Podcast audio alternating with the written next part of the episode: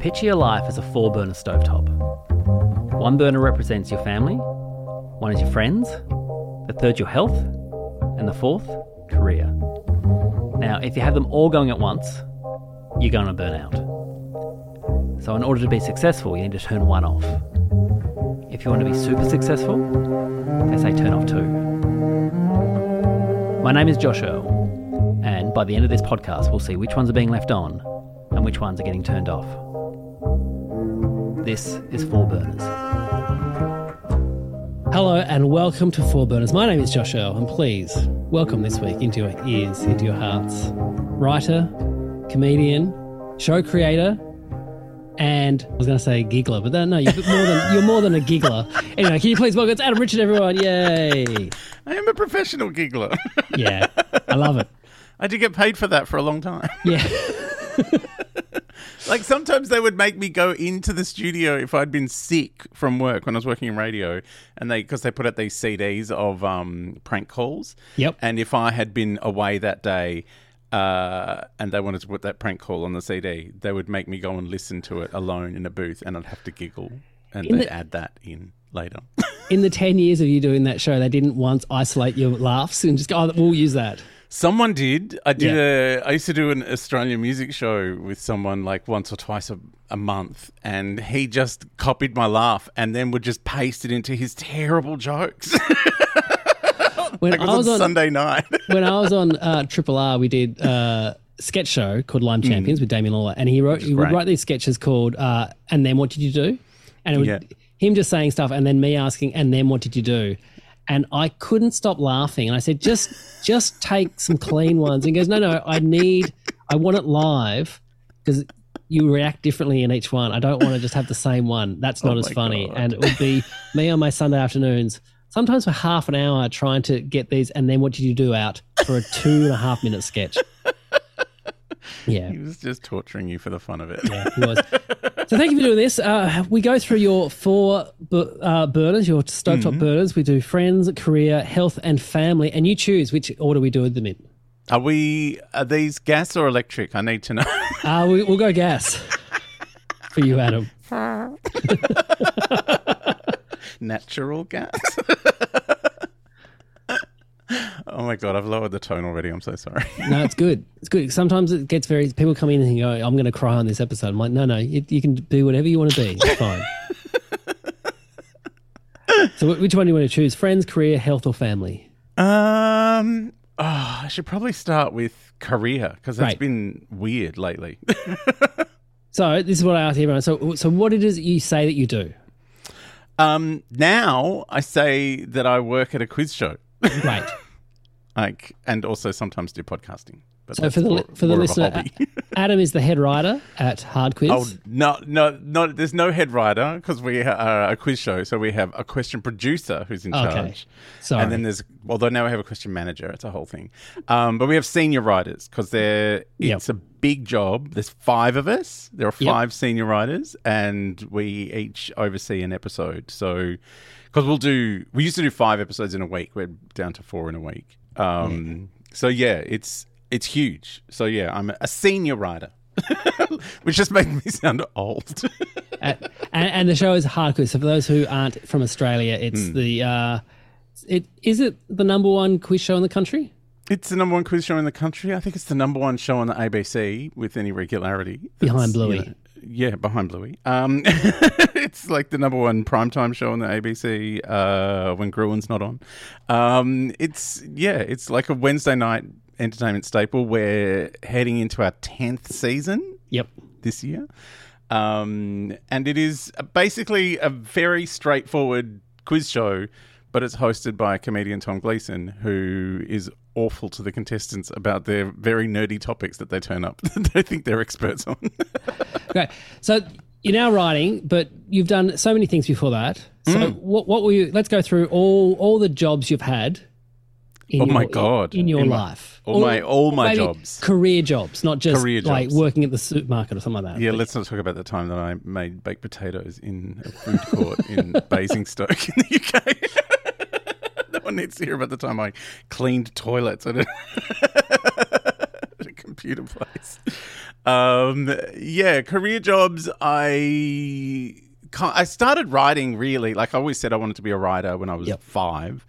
Um, and went to uh, I studied professional writing and editing at RMIT Yep. um, for a while, but then didn't finish because I started doing stand up in '96, end of '96. Yep. Um, and I did that for 22 years. I was a stand up comedian for 22 years, uh, which I feel like is long enough to do anything. Yeah. Like, like 20 years is.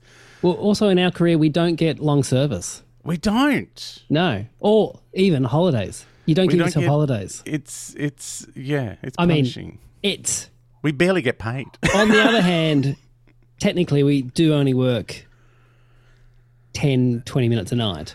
You say that, but uh, then, yeah. you know what it's like. Like Oh, if you've got a if you've got a gig at eight o'clock, like there is nothing you can do in the daytime that makes that feels okay. Yeah. Like you can't go. Oh, I'm going to go to and get a massage because the days that you've done gigs when you've had a massage, you've been so relaxed. It's like "Ah, I don't really care about the gu- the laughs.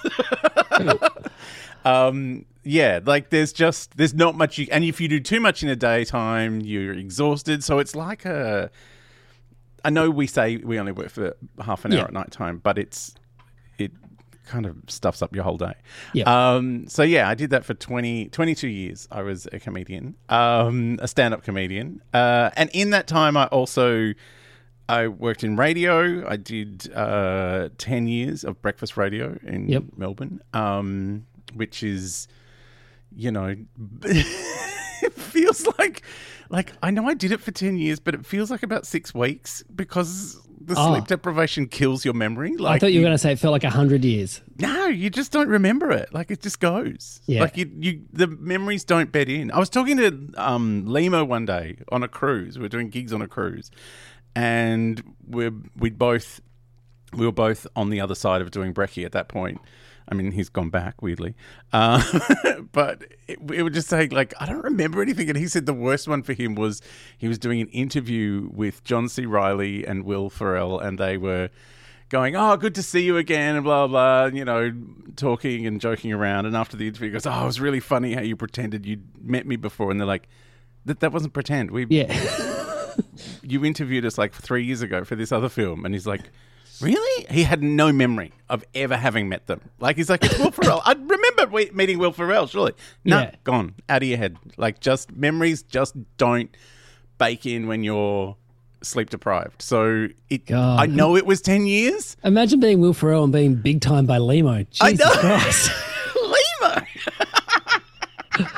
All right. So in that time as well, you also uh, created your own show, Outlander. Yes. Yeah, Yes. again, in the middle of uh, all of that sleep deprived craziness. And work was, were, you know, they were being assholes about it. I can say it now. Yeah. Because I don't work now. I don't want to. But yeah, they were like, oh, Adam needs to decide what he wants to do with his life. I'm like, I spent five years developing this show. It's Yeah. taking three weeks filming. Like, I'm not even missing, like, I'm still turning up to work. What are you complaining about? Like, anyway. But So- yeah, I, I developed a show for the ABC. It was a six part uh, narrative comedy show about a gay science fiction club.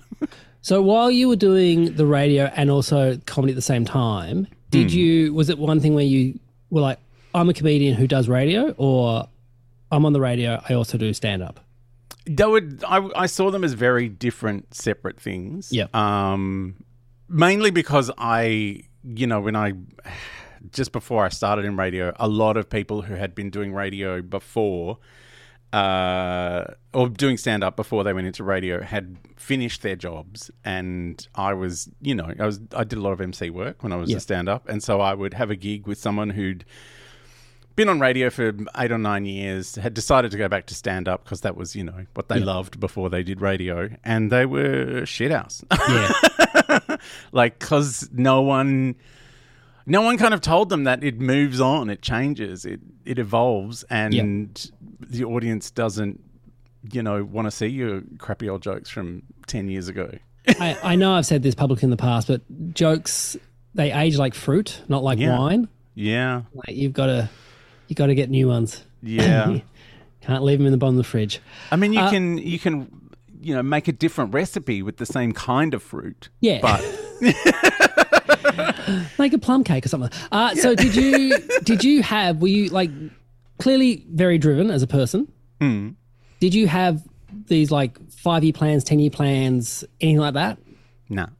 No, because every time I planned anything, like it wouldn't kind of come off. It wouldn't work. Like, Yeah. you know, I would pitch things and they didn't go anywhere. I would kind of, uh, like the first time I worked in radio, um, I got asked to be on Triple M's new breakfast show with Steve Bedwell and uh, Tim Smith, which was at the time called the Squirrel Grippers. They'd taken over for Richard Stubbs, uh, and Richard Stubbs had Wendy Mooney on because you know it's they had to have one woman. Yeah. And I was I did a few spots for uh, Steve Bedwell, and Tim Smith, and like realized that I was the woman. Yeah. I'm like, oh my god, this show is so blokey. They've gotten a man in to be a woman because I sound camp. and I was terrible at it. I was very early in my career. I got a lot of really huge things really early on, and Yeah. I, so I just kind of had to go with the flow. Like I got a, I got taken to Edinburgh in like like eighteen months after I'd done my very first gig. Yeah. Um, to be like to make a TV show in Edinburgh with Carl Barron of all people, like Oh. you know, it was insane. Um, so yeah, I was in the Raw Comedy National Final uh, barely a year after I started with Lawrence Mooney and Damien Callinan, Yeah.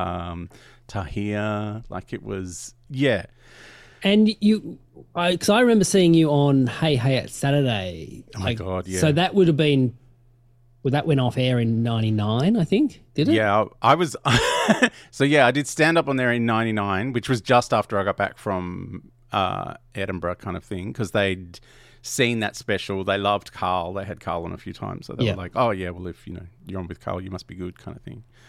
Um, and yeah, they after I did stand up on there, they invited me back to do one of their weird panel game things. Yeah. and it was the week that they were told they weren't coming back. so that was a strange episode to be hanging out like, hi. Um. So no, no career goals, but you said you always want to be a writer. yeah. So And at- stand up is like it's writing on the fly essentially. Yeah. You know, you I you know, my hideous process, which I used to write beforehand and practice it and take it on stage and that never really seemed to work. Like all the stuff that I said in between the prepared stuff was better than any of the stuff that I prepared and I realized that my process was to write in front of people, Yeah. um, which is a horrible thing to learn about yourself. So when you were writing Outlander, then did you was it because it you and another guy, or was it John you Richards, writing John yeah. Richards? Yeah. So you was it always a collaboration, or did one of you come on later than the other? Uh, no, no, no. We kind of like he just said, you know, have you got any ideas for TV shows? And I was like, you know, I, I just was throwing stupid ideas at him, and he goes, oh, Yeah. that one sounds like fun. And so I'd write a script and send it, and he would, you know, rewrite it, and we just basically kept rewriting it. At one point, I deleted a whole bunch of jokes. He goes, why did you delete all those jokes? I was like, oh, I didn't think they were very funny. He goes, they were your jokes. I was like, yeah, that's that's how comedians Yeah. go. That's why we. We're like, oh yeah, I've said that eight times. That's enough. So, all right. So you're very lucky. So for 22 years, you're kind of always employed. Mm. And then, well, I mean, stand up. Uh, can you call it employed? well, it's like you seem to be from the outside. You seem to always be working. When I was, yeah, I was always around- working, but like Yeah. you know, when I first moved to first time I ever came up to Sydney was like two thousand, and I was making like two fifty a gig. And the last time I did a gig in Sydney, it was one seventy five. Yeah, it's the, only, the only industry where the prices have gone down for what you get paid. Yeah, and Yeah. I used to I used to come to Sydney for like five months of the year to do gigs, and that would pay, my rent for a full year and a, another like about another eighteen months. You know, Yeah. from those gigs, like I could afford to live. Whereas you know, one week of gigs in Sydney won't even pay your rent for a month. Like No. it's it's if it's something you want to do to make money, unless you're like you know Hannah Gadsby or Tom Gleeson, uh, you're not you're not making enough money to, to pay the rent. I can tell you for free. So you and Carl doing shows together because I always thought you were never kind of pigeonholed into just one thing. Because when I first started doing it, you Hmm. do the lounge a lot. You do like the clubbier gigs, Yeah, plus also do the the arty rooms and the Yeah. the rooms I was frequenting. I never did the clubby gigs when I first started. I just didn't have the confidence to go up there and get yelled at by by people. So I was like, I'll just stay where I'm comfortable. um, but yeah, was that just out of necessity, or was that was it you actually went? Oh no, I enjoy doing these gigs in front of these people. That was um no, it was it was more out of a this is a weird thing to say. Like I started doing stand up cuz like I didn't really want to do it. I didn't really think it was you know uh you know, I was I was doing a writing course. Like it was kind of lowbrow really. Yeah, Um, but I used to go to a lot of gigs with Corinne Grant um, because, you know, I'm sure you've spoken to many women in the industry. It, especially back then in the late 90s, it was terrifying. Like there was Yep. only ever one woman on the bill. She was backstage with a lot of alpha males who are kind of posturing and being horrific. And I didn't realize until years later that, you know, I was just there as a buffer, basically. Like, so she had a witness or uh, you know someone just to go this is terrifying but i got to see a lot of really homophobic material like people just doing horrific jokes thinking that they were hilarious um, and you know people would laugh at them uh, and i was like oh someone needs to do something about this and then no one was and i was like Ugh, I have to be the gay comedian. How annoying. yeah.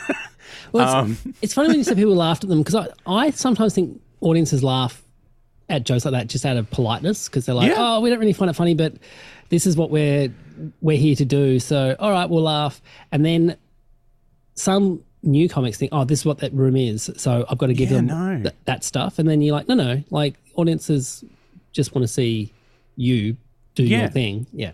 Yeah, if if if, and I saw it happen. Like I saw people who had kind of guaranteed um, laughs on certain homophobic material. That if I was on the lineup and did a gig, that they would then do that joke afterwards, and it would get nothing. It was like the audience going, "Oh, we don't have to laugh at that." Yeah. Like we've seen a gay person making jokes, sometimes at their own expense, but often, you know, just doing other jokes that we've been enjoying regardless. And we like him, and now we feel like to laugh at that is a betrayal of that person. So it's like, yeah, I used to, I, I noticed there were a couple of um, MCs who used to try and get all their homophobic material out before they introduced me because they knew it wasn't going to work after I'd which was a whole other situation. Yeah. Did they ever you're try and go, it's all right, I'm mates with Adam? Did we ever use, I've got this one gay friend? Yeah, no, we weren't mates. No. Um, so after 22 years, what was the reason why you said, I'm done? Was it you not enjoying it or was it just you going, uh, enough's enough? I always enjoyed being on stage. I mean, the money thing was like, you know, where it was just kind of like, well, it's it's like I'm being paid to do a hobby. Like, Yep. you know, it wasn't really making me any money. Um, but also like the being on stage is great, doing the gigs is great, but the slog is exhausting. Like, Yep. you know, getting to gigs, going all the way out to the middle of nowhere to maybe perform to 20 people. Um, and some of the people that you have to spend time with at gigs. Like, you know, you very rarely do gigs with people you're friends with and that you like. the, the the good people are, are booked. And if you're a headliner, you're not getting booked with another headliner. You're getting booked with very needy up and coming people who either want to talk to you until the cows come home about you know other gigs they've done and you're like yeah i've been there. I've been doing this Yeah. for 20 years. I know what it's like. Um, or it's just annoying assholes who you can't bear to spend any time with. Um, Yeah. and yeah, that's the reality. Like you know we don't all love each other. We're not all best mates you know. Was it was it scary finishing then? I it was not a decision like that I made. I had a gig booked um, that I cancelled because uh, uh, Tommy and Carl asked me to come and do a Dum Dum Club recording in Brisbane on Yep. the same weekend that I had a gig booked, and I was like, oh. I can't make it. I've got to go to a gig in Brisbane, and they're like, "Yeah, okay, that's fine." And I just never booked another one. Like it was, there was no decision. So the last the last gigs I did, I did a run of gigs in Thredbo and uh, Perisher in the snow um, with Bev Killick, and Yep. then we finished with a weekend at Happy Endings in King's Cross, and that was that was my last stand up gig. Like I did, it wasn't really marked as like that's it, I'm finishing. It was just like, oh yeah, no, I just I can't be bothered. All right, last last question about career, and then we'll move on to another burner. So Mm-hmm. I asked this of everyone. so I'm a magic genie. Mm-hmm. Thanks. And I can grant you any wish you want to do with your career, but it can only Mm. be your career. You can't wish for someone else to have success. what What's the wish? What's the wish? I, I don't know. I feel like I've been so blessed in so much of my career that I don't know that there's anything I would wish for. Like, very- I would wish you. for you to be actually dressed by like Barbara Eden. With the, the like Barbara Eden or by Barbara Eden? Oh, well, yeah. Well, you can't see my midriff is showing under this. Like, yeah, you Oh, can't. you You, are can't Barbara see. Eden. I've got it out. I've got it out. Um, so nothing. You're just happy. Yeah, That's, that's, I that's again, good. it's it's like I said, if I if I really want something, it never really kind of manifests. So it's you know I kind of see it like some weird form of surfing where it's just like you just catch the wave and you ride it until you get dumped in the sand and then you get up and get back on a different wave and you know I'm I'm 53 next week and it's been okay. I've had a really good time. So It's been great. yeah, I think I'll just continue doing what I'm doing and enjoying what I'm doing. All right, next n- next burner: friends, health, or family. Which one would you like to talk about? Um, maybe health. Health. Great. Yeah. Okay. Would you say you're healthy? Uh, not at the moment. So that's, that's so. A year ago, you had a, major accident. yes, A fat old fool fell down a step. One step. On holiday too. First day of your holidays? It was I. So it was on my birthday. Um, I was. it was a gift. I my beautiful fiance Gary bought me a trip to Vanuatu, and on the way to breakfast on the first day, I slipped on an algae covered step, and fell into a lagoon. And completely tore my quad away from my knee. Um, Oh, uh, like it was like fully floppy. It was like Yeah. like just not attached, and I could see the muscle trying to grab on to the bone, and it just Yep. it's, was not connecting. Um, uh, fortunately, I'd had some dental surgery the week before, so I had a lot of codeine. Yeah. Uh, so I was just self medicating, like Yeah, what- Uh, what's the, what's the medical service like in Vanuatu? terrifying. Um, we like for health insurance for health insurance for travel insurance. I had to go and get a, a X-ray to just make sure you know and see what was wrong. Um, and the hospital is wildly underfunded. Uh, so if you ever go to Vanuatu, feel free to just throw some money at the hospital. They had like two wheelchairs in the like in their capital city hospital, like their main hospital. Yeah. Um, and they had two wheelchairs and like one of them they couldn't find and the one they gave to me had instead of a seat like a plank of wood and instead of a footrest were just some bandages that had been tied around the frame of the wheelchair like it was yeah scary So how, Um, how was the flight back then with that leg? well this is the beauty of getting travel insurance uh, that you know you can't bend your knee so you have to fly in uh, Ah. business class and they happily pay for it at Great. the, the travel insurance um, There you go. so if, you you, if you if you want to get business class guys, go to Vanuatu, slip, do your knee. do you need And also relax. not only that but you get wheeled around in a wheelchair at every opportunity like you get like i got pushed to the front of the queue at customs both ends like it was amazing And also, just before this as well, you'd Hmm. been the healthiest you'd been since I'd known you. I think. Yeah, well, until this is see, it's kind of like I think the knee thing was compounded by the fact that I'd put on twenty kilos uh, in the preceding eight months. Um, so I got COVID in Yeah. 2022, and it was long COVID, like Yeah. like it went for about six months. Um, and if I and like you know, I was enjoying running, like that was my favorite thing to do. Uh, which sounds weird for someone to come to running in their fifties, but here I am. Um, but yeah, I was I loved running, and I every time I went for a run when I had these ongoing COVID effects, I would go for a run on Monday morning, feel fine. Monday afternoon, feel fine. Then Tuesday and Wednesday, be unable to get off the couch, like full chronic fatigue symptoms, like becoming sore throat and coughing, like you know actual Yeah. kind of COVID symptoms reappearing. So I kind of had to stop doing anything physical because I like was back at work. Also, I had like the whole cognitive thing going on where I would become confused. Um, like I was, you know, when you read a book, sometimes you'll get to the end of a page and you're like, don't remember any of that. Yeah. I was off with the fairies. I was getting that watching Netflix. Like I was watching like boring romantic dramas on Netflix and going, why are they in this room? And then I rewind it for 20 minutes. I'm like, I've done nothing but sit here and look at this, and I don't remember any of these things. Like it was really strange. So, Yeah. Yeah, doing anything physical would affect me mentally. So I kind of, yeah, I ended up putting on 20 kilos because I just couldn't physically do anything Yeah. for like six months. So, yeah, I think that my poor knees had been, you know, they were weak. I also think once you, because you were running a lot and you're like, you had Mm. lost a lot of weight, but obviously when you do more exercise, you get more of an appetite yeah. to fuel that. And so if you have to stop suddenly, like any injury and stuff like that, you still have that Yeah. appetite. And so you eat without burning off the thing. yeah, so, yeah. Um, But I'm still at least 20 kilos down from my worst weight, which is good. Yep. but I just haven't been able to shift back to.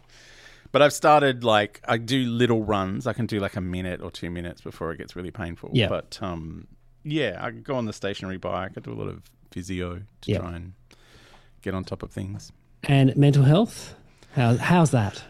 Um, that's been uh, you know, up and down. Um, I try to keep on top of it. I, I see a, a psychologist about once a month, maybe, just Yeah. to sort of keep on top of things because I have like um, uh, anxiety. Uh, I'm prone to depression, but I haven't really gone into a depressive hole for ages. In fact, the last time I did was this is a weird thing. I had like a you can get like a memory of depression.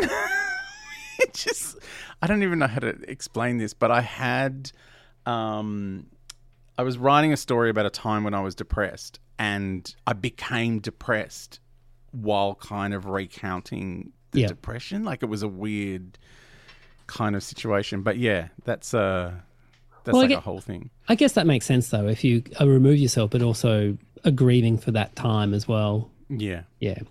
Um, do you have any like uh, indicators, or you know if you are getting a bit down? Like for me, it's if we- if if neither Beck or I put the Doona back on, like the Doona cover back on the Doona, you're like, all right, something's.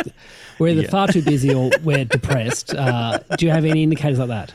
Um, for me, it's yeah, it's it's things like that. I remember reading um, a great article that kind of articulated how depression affects me, which is the insurmountable task, which is going to the shops and buying food. Like it's just like going downstairs. It's like if you're creeping around the kitchen looking for crumbs to eat because you don't want to go to the supermarket, it's like, oh yeah, no, this is not okay. Like Yeah. if I am afraid to go outside for whatever reason, that's Yeah. a, that's a problem.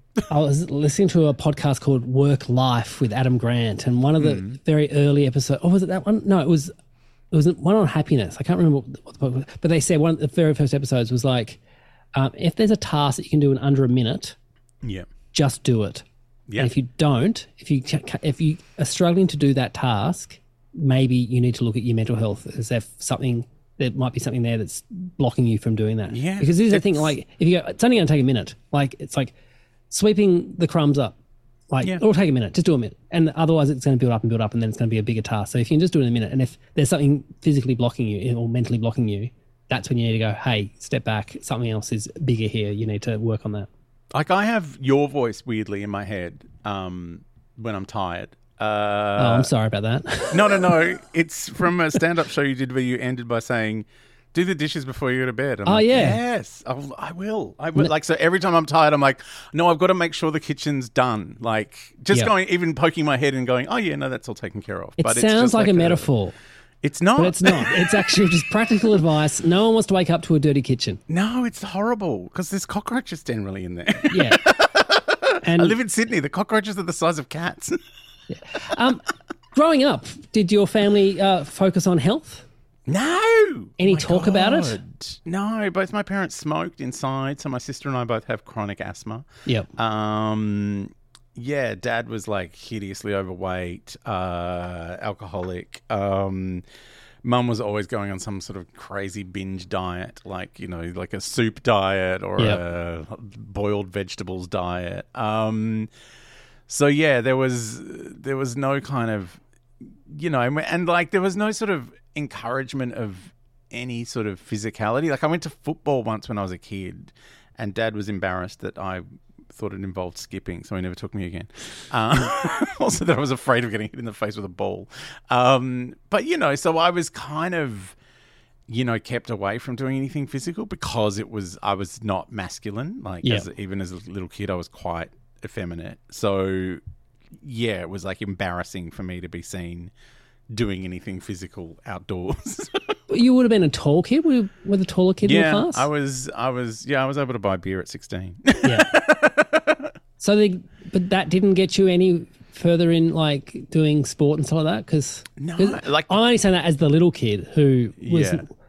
I love sport yes, but wasn't picked straight away because I was little yeah. and so I, I always looked at kids who were taller just going but you've you've got an advantage there I think like you and Justin Hamilton, also who is you know Yeah, my challenged. Um, Perfect both height. of you love playing basketball, which Yeah. is very much a tall person's game. Um, and I love that you know you both have that attitude of someone who's like, no, no, fuck it, I can still do it. Yeah. Uh, I think I was talking to someone about this the other day about talented people, and I think being tall is probably the same thing. Like talented people who have been talented all their lives, like from very young, a lot of them kind of sit in their bedrooms waiting to be discovered yep because they've never had to try and they've never really had to deal with failure. yep So they never, you know, they just sort of sit there going, oh, well, this hasn't happened for me. It's like, yeah, because you never put in an effort.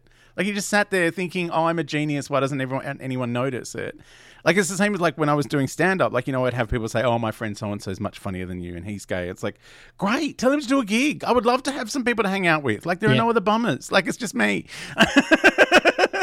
and it was like it's that thing it's like i didn't ever think i was the most talented person but i knew that i could turn up and do enough of a decent job that i would get paid and people would have a good time and that was kind of the bottom line. So yeah i think really i think tall physical people probably don't really make much as much of an effort as say you and justin for something like that because it's been handed to them and they don't need to try. I I've said it before if I was six foot three there's no way I'd be doing comedy. No. Be doing something else absolutely. Six foot and it's six foot my height and my tooth my Yeah. front black tooth uh, that's that's why i'm in comedy i'm absolutely positive of it Yeah. See, for me, like it was, it was because I was from a minority. Well, not from a Yeah. minority, you know. I self-selected that minority, I guess, in some ways.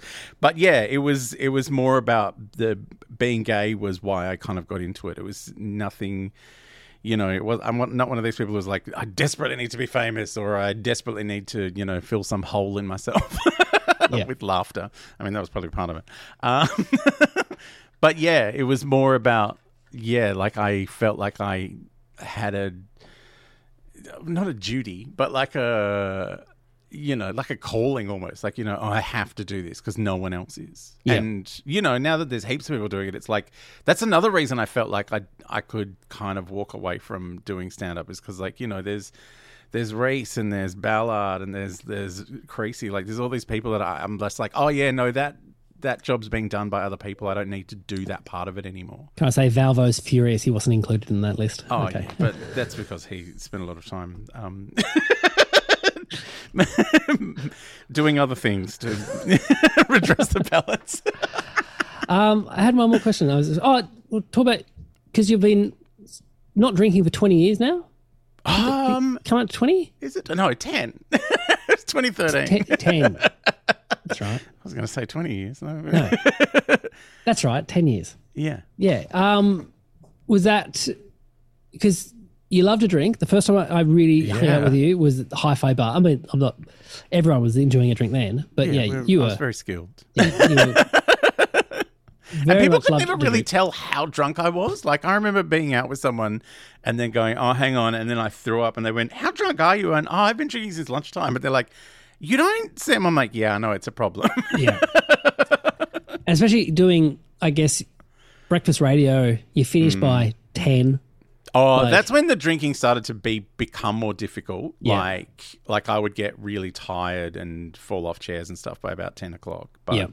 But yeah, I did start about eleven in the morning. I can't remember, I found a receipt one day for a gold class screening of The Dark Knight where I'd spent like four hundred dollars on champagne. it's a long film. there were four of us in there at eleven a.m. But you also, you stopped drinking. You, I remember talking to you because you were like, oh, I'll probably start up again, but at the minute I'm just not drinking. Yeah, it was just two weeks. I just decided I was going to have two weeks off. Yeah. that never ended. It was again, this was the depressive episode that I was writing about, um, where so I after like I'd been working in radio for ten years at this Yeah. point in 2013, um, and I had I got replaced in Perth. I'd been doing Perth radio as well as Melbourne and Adelaide and occasionally Brisbane, um, Hobart. Uh, but I'd been doing Perth as long as I'd been doing Melbourne, and I was replaced by someone 10 years younger than me, which makes sense because it's a young radio station. Like it, and the person who replaced me was from Perth, so it all made sense. Um, they did not keep that job for very long anyway.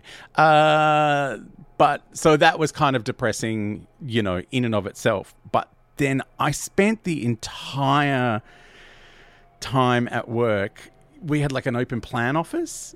And on the other side of the partition from me was the guy who did the prank call on that nurse who killed herself. Yeah. Um, and he had gotten an award for being the best jock in the country that week. And I'm like, where do I work? Yeah. Where my contribution for 10 years is rewarded with see you later. And his contribution is rewarded with here, have a prize. Uh, I'm like, this is not. So, yeah, I got really depressed. My psychiatrist put me on um, antidepressants and I became manic after one tablet. And I was like, I'm cleaning the house and dancing to ABBA. This feels like I feel like I'm speeding off my head. She's like, Oh, yeah, don't take a second one. She goes, I think your liver is just passing too much through. Like, Yeah. because I had fatty liver, because I drank too much and I ate bad food. Um, so, yeah. And I was terrified of, you know, uh, having a hangover and be- already being depressed, coming down off this insane, you know, medication. And I just was like, ah, look, ha- having to, like, I gave up to like hangovers for two weeks. I was just like, I just don't want to have to deal with a hangover in this situation where I'm kind of mentally fragile. Uh, and yeah, giving up hangovers is so much better than like That's a like, really that- good way to put it. Instead of giving up drinking, I'm giving up hangovers. I was giving up hangovers. Like I just, I just was like, yeah. Like everyone hears it as I'm giving up drinking, but I just gave up hangovers, and Yeah. like, and my last one was not like it was a really bad hangover for a night where I didn't have that much fun. Like, Yep. it's the same as the stand-up thing. It's like you know, I wasn't having enough fun doing stand-up to put up with some of the assholes you have to spend backstage. like, it's, it's just like, yeah, this is this is like I don't get enough money or enough joy to put up with old mate there telling me about you know how about his transphobic attitudes. Like, Oh, you're doing gigs with Dave Chappelle. Great. All right, next one. Friends or family? What's your choice? um, let's do family. Family. Okay, great. Uh, how many in your family? It's just my sister. Just your sister. Grow- growing up, uh, were your parents together? Yeah, yeah, yeah. They were together. Like they, they only like I made them. Made made my mum leave. Uh, I basically when I was eighteen, I was still in high school. Was finishing HSC, and I because my dad was abusive, like Yep. physically, emotionally, just awful. Um, and I just said, like, and he'd left, and she'd kind of let him back in, and he was living in a bungalow at the back of the house. And I just said, look, I'm as soon as I finish school, I'm taking my sister, and we're going, and you won't see us again. So Yeah. you know, you can choose. Like, if you really want him in your life, that's fine, but we don't. so yeah, she eventually went. Oh, okay, that is Yep. quite a choice. Is that was that the role you kind of took on in your family as the protector of your sister? Yeah, a little bit. Yeah. Yeah, Yeah. yeah, and like when Mum died, like I was twenty five. She was she would have only been twenty three, and yeah, I didn't ha- like that. Didn't hit me for like maybe two or three weeks until Yeah. after we dealt with the whole the funeral, the sorting out the property, like all of the stuff, and then I fell in a, ma- a massive heap. But yeah, and that's kind of always been my weird relationship with grief. Is like, oh, I've got to do everything, and then I can have some grief later on by myself when I'm on my own, which is Yeah. Not a great way to deal with things. So your parents, up until you're 18, you all were in the one house? Yeah. Yeah. Yeah, my sister and I shared a room until we were like 12, 13, like way too long. It's, it's so funny. So my kids used to share a room. They don't anymore hmm. la- last year. But it's such a weird thing. Like they're just siblings, but like we were going, oh, when we had two boys going, I think it was two boys, then they can share a room for longer. I'm like, yeah. they could share a room if the next one's a good. It doesn't matter. Like, yeah, but in my own head, I'm going, no, no, you can only share with the same gender. No, no. I'm an idiot, people. Uh, yeah. oh, no, but it's also just like, uh, you know, you know what you like at that age. It's, it's weird. yeah. Uh, but yeah, we shared a room. I mean, for expediency, because we lived in like a shitty little, um, just Yep. two bedroom place in Brunswick. Uh, before Brunswick was trendy, obviously. Yeah. This is, yeah. Yeah, this is when it was very, it was crime riddled, and my dad worked at one of those dodgy pubs. Um, So what did your dad yeah. do? Was your dad a publican? uh, criminal. Um, no, he was a cleaner at a, Oh. and yeah, he sometimes worked behind the bar in the pub. Like I, I don't know what he did at the pub, but somehow it involved a sawn-off shotgun. And what did your mum do? She went back to work uh, when we were in just. I think when I started high school, she went back to working in uh, in secretarial Yep. jobs. She worked for unions. My my grandparents lived at the trades hall. Yep. My grandfather was the caretaker, so that was like Nan's house. um, like they lived in that flat upstairs. It was nuts. It's weird going there now because it's in my memory. Like the stairways are huge, and you know those balustrades upstairs at the trades hall. You know, where Yep. there's the bullet hole that Squizzy Taylor supposedly got shot through. Um, uh, they were like up here, like they were taller than me, and now Yep. they're like look barely high enough to stop you falling down into them. I'm like, wow, like this is a strange. It's strange to go back to somewhere you haven't been for years since you were a little kid. Oh, I know. Were um, your parents home when you got home after school Were they at work? Uh, Mum was until I went to high school. Okay. Uh, but my my dad had these archaic attitudes towards women where he gave my mum a certain amount of money when they got married in '66 uh, Yeah. to look after the house. And just like a stand-up comedian, that amount in whole dollar terms never went up. yeah. so by the time I was 12, uh, which would have been, what, 1983, uh, yeah, that, that money was not coming very far. So she had to go back to work because he just wouldn't give her any more money. Even though he was getting paid more, the amount of money he gave for housekeeping was the same. So I asked because th- those hours when you got home from school and no one was there, did you love those? Um, I don't really remember them. Like, I don't know. A lot of my childhood is just, you know, wall to wall trauma. So Yeah. I don't really. I spent a lot of time at the library. Like, I used to go straight to the library, or and when we moved to we moved to Coburg when we were when I was twelve, and I would just like ask to be dumped at the Coburg Library and just go there until it closed. Uh, like they had graphic novels in the library, like they had heaps of like these bound comic books and stuff, and like heaps of you know books. I went to the library yesterday, got myself some books. I'm still into the library.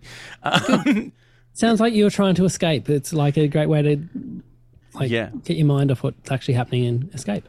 Also, my parents like never went past like year nine at school, so any any kind of intellectual pursuit they didn't understand or condone. So I was well up for that. Like, My, my parents are like the same. My dad finished year 10. My mum dropped out in year nine. Mm. Uh, when I was in year 10, just finished year 10, I was offered a job and they were like, You're crazy if you turn this down. I'm like, Yeah, but I want to finish school and I want to go to uni. And they're like, Yeah, but this is a job. Yeah, like, Yeah, but it's not like, yeah. Yeah, I had the same. It was the same. Like I remember when I said I wanted to be a writer, it's like my mum was like, "Oh, you're gonna need something to fall back on. Like you know, Yeah. you're gonna need a real job." Oh. And like, here I am at 53, and I've I own a house, Yeah. and all paid for by writing in some way or another. I have material about my mum went came to Melbourne and came back and went, I saw the perfect job for you, Josh. I went to this place called Dracula's Theatre Restaurant. It's ideal for you because you can do your drama shit and also have a job. Your drama shit. yeah. My drama shit. Um, so, so just you and your sister. You, you're very close to your sister still. Yeah, yeah, yeah. I mean, that's that's what happens in families when there's uh, when there's a lot of fear. When you know, the, like being the child of an alcoholic is you deal with a lot of uncertainty, um, and that makes you know anytime there's uncertainty in your life, it becomes like a triggering kind of thing. So there's, you know, we're kind of each other's certainty in if if that makes sense. It's like, oh, I know how you'll react to things, and we can talk to each other. It's like I'm having trouble with this, and usually it's like, oh yeah, it's because of dad. Yeah. like that's how it boils down to. It's like, oh, because mum let dad do that, so we. So you're you're engaged. mm-hmm. Um, your partner's family are they are they in Australia? No, no, no. They're in Hong Kong. They're Okay. from yeah. He's originally from Beijing, uh, and he moved to Hong Kong when he was in high school, the same as when I moved to Coburg. Yeah. Not as exciting um, as Coburg, obviously Hong Kong. Uh, Um, they they say it's the the Coburg of China. Actually, they do. Yeah, yeah. it is so, like when I first moved to Sydney, I was like, you have to queue for everything here. It's a very busy international city, and it's like you know I grew up in Melbourne, and you know I thought it was a busy big city, and then I got here, and I was like, oh my god. Like what is going on? There's a plane every two minutes. There's like I have to queue for breakfast. I have to queue for this. And in 2016, like about so I'd been here for maybe four or five months. Um, in 2016, we went to Shanghai and Hong Kong, and I was like, "Oh yeah, Sydney's fine." Well, I my kids have only ever lived in Melbourne, and we were in Adelaide over the last two weeks. oh, And- this. I love Adelaide, and this is not a slight on Adelaide, but No. the fact that the supermarkets close at five is Yeah. infuriating, and my kids just couldn't couldn't believe that Yeah. things weren't open on Sunday or closed at five. They're like, "What do you mean?" Like, I'm like, "They're closed." Like they close, and they're like, "Is it because it's like summer holidays?" I'm like, "No, no, no, it's all year It's round. They closed." yeah, because it's it's you know they don't they don't have the size of population that can sustain yeah.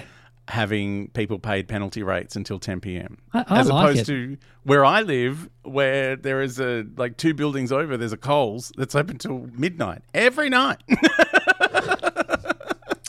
Um, I could just go downstairs and get ice cream whenever I want. I, I don't think I have any other questions about family. yeah, like Yeah. families. Yeah, I had a you know there was my grandmother, but she passed away when Yeah. she was 88. I've got cousins and stuff, but I don't really keep in contact with them. But Yeah. it's Okay. just So our last one, friends. Now, friends. did, did you keep this one last because you wanted to talk about it or because you had nothing to say about it? Um, yeah, I kind of have shared a lot of friends. Were you, I, I, were you the kid who ate the best thing on their plate first or did you keep it for last? oh no, best was to last. See, I'm, I'm get, get it out first in case someone steals it. oh Um, yeah, no, that's that, but that's um that's just like I ate quickly, full stop. Like that's you know that's my sibling thing. It's just like Yeah. I, this is a Sean Hughes bit, but it's very much I agree with it, and it was the same in my family. That um, we had five members of our family, but only four comfy seats in the lounge room. oh wow. There was mum and dad's like lazy boy rockers, Yeah. and then the couch, which could fit you could fit three, but you don't want to be sitting in the middle. You want an arm each. And so if you were the last to finish your meal, you had to sit on the floor or pull one of the hard seats from the kitchen. And so you'd scoff your food so quickly yeah. so you could get one of the two spots on the couch. yeah. For me, Alright. it was. I think it was because I was terrified of my dad. It was just like the quicker I eat, the sooner I don't have to be in his, you know, potentially devastating gaze. at the dinner table was because I was I remember also being not scared at the dinner table, but hmm. they were even though we had TVs on, hmm. it was still manners at the dinner table was a huge thing Yeah. growing up. And I remember just being petrified that my dad would yell at me for how I ate my food Yes. because I used to like get ice cream with topping or hmm. Milo and mash it up together. Yeah, and he, fun. yeah, how a lot of people have ice cream. Nothing weird about it. He would lose his mind. And I'd go, I can do this. I can get about three or four swirls in before Yeah. I can feel him tense up. So I've got to try and do it really slowly so he doesn't notice it Yeah. or just go really quick and get as many in. And I just remember sitting there going, if I can get five swirls in before he tenses up, I, I'm good. I can do this. Was Another it thing- the was it the motion or was it we we scraping the bowl like because that would drive me crazy. I think there was more going on. I think oh it yeah, was obviously. more going on, and this was someone he could yell at. Is he is he a don't let the food touch kind of guy? You know those people that don't want the foods to touch. It's weird. He, he You're has like he has his salad in a separate bowl. He won't have salad on the plate oh yeah, with the main meal. He'll have it in a little bowl next to it. the so maybe side. he is a little bit like that. Yeah. But the other thing is, I would like. I used to like to eat an apple by just Hmm. with getting the peeler and just peeling the apple and just eating the oh apple like slices. yeah, Like yeah, he hated just- that too. oh, it would drive him. I remember, I remember just eat normal, Josh. Just, I'm like, but this is how I. It doesn't bother you. It's not noisy. It's just I'm sitting here peeling an apple and eating the slices, and it's that thing of like, he had something else going on. I, I realize that now, but Yeah. at the time it was like I'm living in fear that I could get belted because I'm eating something not to his standards. Look, I got to say, he's probably quite relieved that you married a woman and have children, because there was probably part of him going, "This is gay behavior." Ah. He, he mentioned that Because you're a bit flamboyant. You've got, you've always had fun hair. he mentioned that in in his speech at my wedding. Wow. how how he for it was touch and go there for a while. We weren't sure, yeah, and it was like, yeah, and also Yeah. that thing, homophobic. Mm. It wouldn't have been accepted. No. No, I would have been out Yeah. of the house. and it- Yeah. like it's a small. You come from a small little town. Like everyone would know. Well, that and would- your house would have had the stink of gay on it that's forever. what that's what it would have been. It wouldn't have been if it was just us. Okay, Yeah. but the fact that other people would have known that. And even me talking about this now, he might have some. I don't know if he. I doubt he knows how to use the computer to listen to it. he fucking knows how to use Facebook, that's for sure. But uh, yeah, anyway. Moving on to friends. Now, uh, are you still friends with people from your youth? Yes. Uh, I'm still best mates with my friend Donna, who I met in year nine. um, we spoke on the phone yesterday for about an hour and a half while she drove from Donald to to the city. Um, and like her parents kind of adopted my sister and I. Yep. Um, like for Christmases and things like that. Like because my sister worked with Donna's mum in a job that you know that like I had for a little while, but then she kind of like ran with it and like turned it into a career. Um, so she's really close to Donna's mum, and so yeah, we just became very. We've had you know kind of like lived in each other's pockets for. I guess more than thirty years now. Yeah. like maybe actually longer. Like Yeah, if you met in year nine, I'm doing the maths. It's it's longer. yeah, it's coming up on forty years. Yeah, it's a long time. Uh, how did you make friends in school? Um, I was flamboyant. I was, Yep. you know, I went, I went to school in the era of Boy George, so being a bit camp was kind of a fun, exciting novelty that I'm sure is probably becoming fine again today, but you know, was not fine for a long time. Yeah. so in the 80s, did you think it was way more accepted than in It the was 90s? it was it was kind of a weird double edged sword because it was like oh you know being flamboyant and camp and it's like you know it's it's a thing like weird I find it weird that you know gender bending as it was called back then was kind of an accepted thing um much more than it is even now uh but on the other side you know AIDS started to become a big deal so it Yep. was it was like on one level, it's like, oh, how exciting! Adam's just like you know one of these famous gay people we've heard about. Oh, he could poison me to death by looking at me.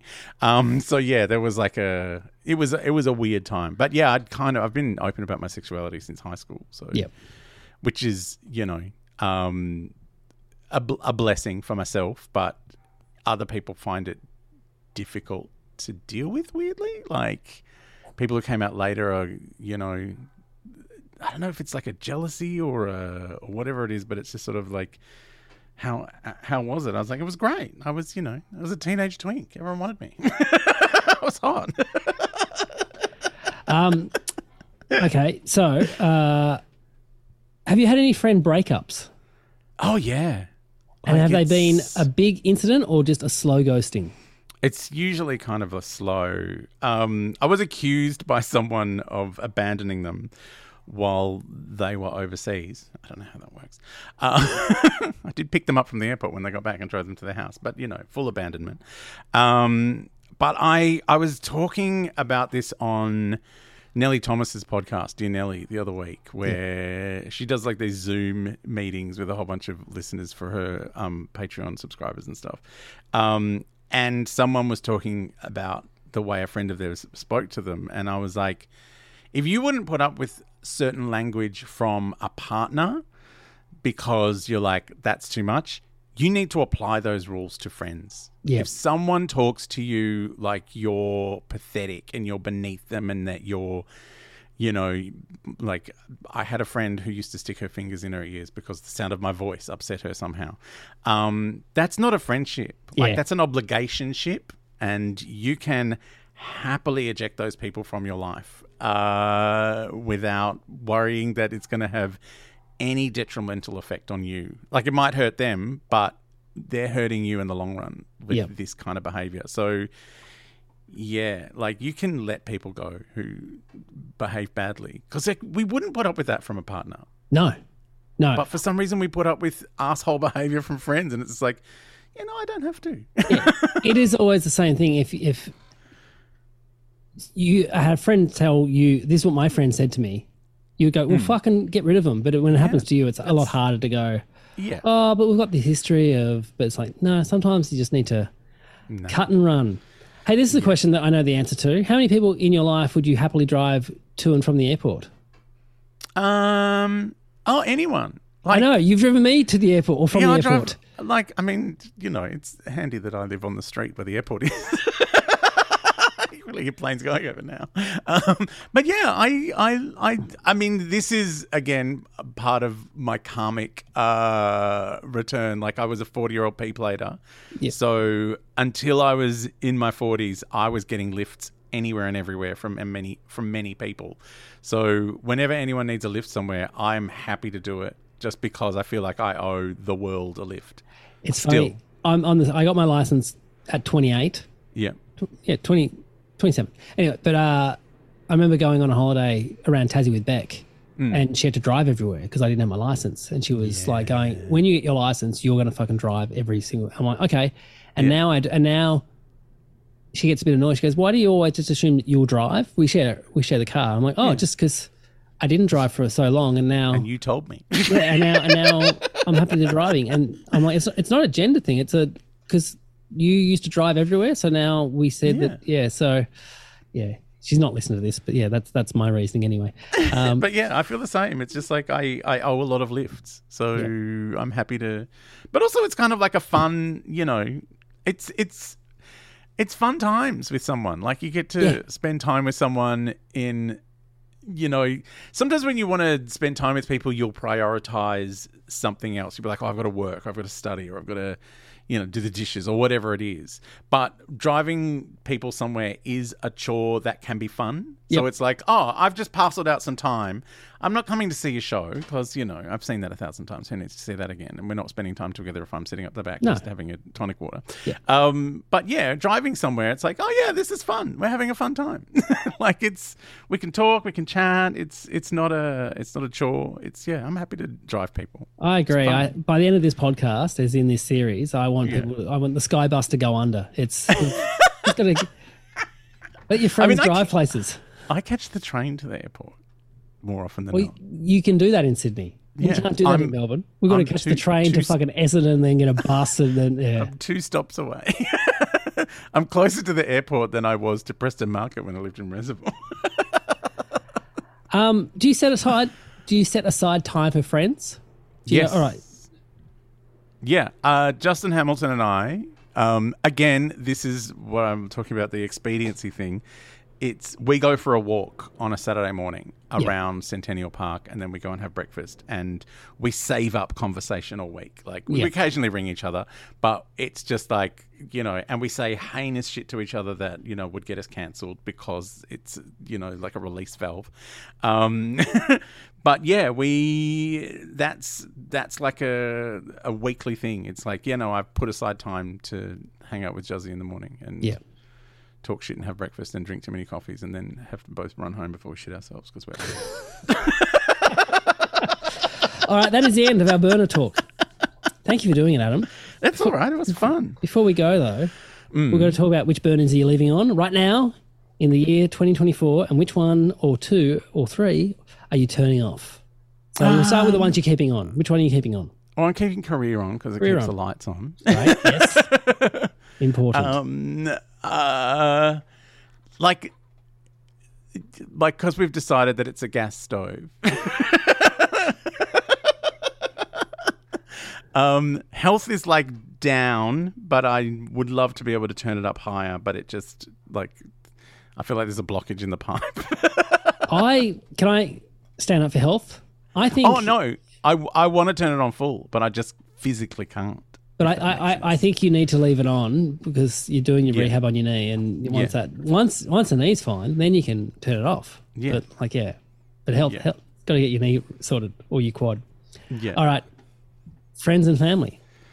Um, I feel like both friends and family are at that stage where I can turn them both off, and they're just going to keep simmering away, Yep. regardless. Like they've they've both reached a state where they don't need any more heat.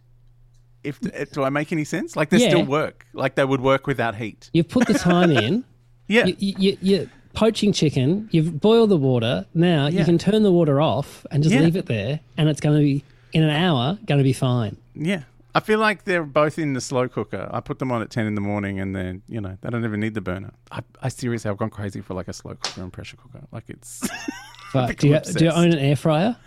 no, I do not. Me either, and I never want to own one. And it's you know how impossible it is to tell family members that you don't have a. Uh-huh. Oh, I know what to get you for next birthday, Christmas. Don't want one. I've just- become. It's a glorified oven. Yeah, it is. It's and, and, and like a quick oven and it's expensive. Like it's, I think it uses a lot of electricity. Takes up bench once. space, Adam. That's my Yeah, thing. that's too, that's Too much well, bench no, I've space. got I've got a pressure cooker which takes up bench space, but the pressure cooker mashed potatoes are the fluffiest things you've ever eaten in your life because the more water you use, the more the starches break down. So Yep. because pressure cooker you use a tiny little bit of water, so it's like all the starch in the potatoes lives rent free. Must and be nice to eat carbs. No, I do. I do. you do eat carbs. How did you get those guns without carbs? it's not No, all protein. you do need carbs, listeners. You do. Don't don't cut them out. It's unhealthy if you do. It's Or- just bad carbs. You don't need sugar. You don't need white bread. Is basically what it is. Yeah. Yep. So career health, career burning. Oh, that's your big uh, walk burner one. Career Yeah. going going strong. Health leaving it on because you know you don't want to have to deal with it later. Hmm. And family and friends turn them off for a bit. That's good. Yeah, I don't like. You know, I feel like they they they they're maintaining their heat Thank you for doing this, Adam. anytime. You've got uh, you've got your podcast. Yeah, I've got Adam Richard has a theory, my daily Doctor Who podcast, uh, where you know you think, how can you talk about Doctor Who every day? It's been on for sixty years. There's plenty. Um, and uh, me, I am a memoir, the meaning of the meaning of Mariah Carey, where we did read her memoir, the meaning of Mariah Carey, but that was a long time ago, and now for some reason we're listening to J Lo albums and they're horrible. don't know how we got there. You need to go. You do the uh, Britney memoir.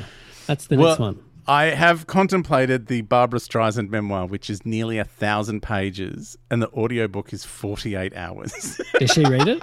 yes, it's her.